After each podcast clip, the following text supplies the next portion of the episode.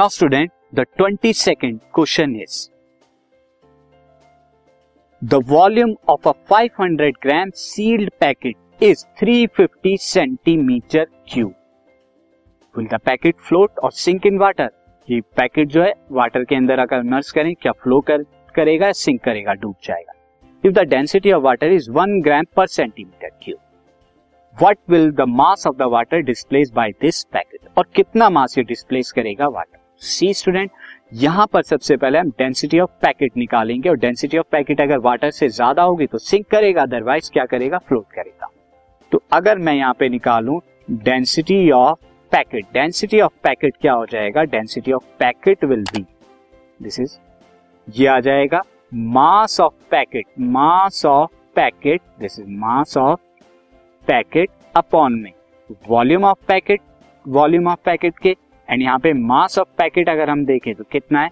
500 this is 500 student मैं यहाँ पे कर देता हूँ दिस इज़ 500 अपॉन में एंड 350 और जब आप इसे कैलकुलेट करेंगे, आपको क्या मिलेगा? 1.43 ग्राम पर सेंटीमीटर क्यूब अब आप देख रहे हैं, यहाँ पर डेंसिटी की अगर हम बात करें डेंसिटी क्या हो रही है? डेंसिटी ज़्यादा है यहाँ पे स्टूडेंट तो यहाँ पे डेंसिटी की अगर हम देखें this is density is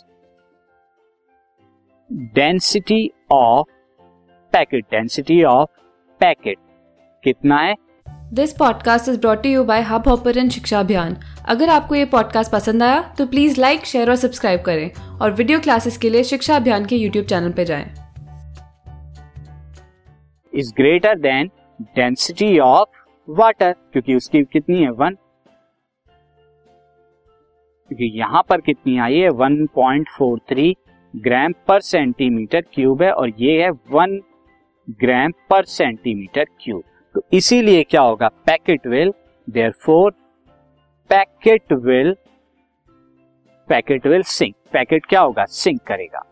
अब हमें यह भी बताना था कि कितना मास ये डिस्प्लेस करेगा। सो मास ऑफ़ वाटर या वॉल्यूम हमें यहाँ पे बताना था volume of water so volume of water volume of water displaced by volume of water displaced by packet ये volume of water displaced by packet कितना होगा स्टूडेंट अगर हमें कैलकुलेट करना है तो ये सिंपली क्या आ जाएगा?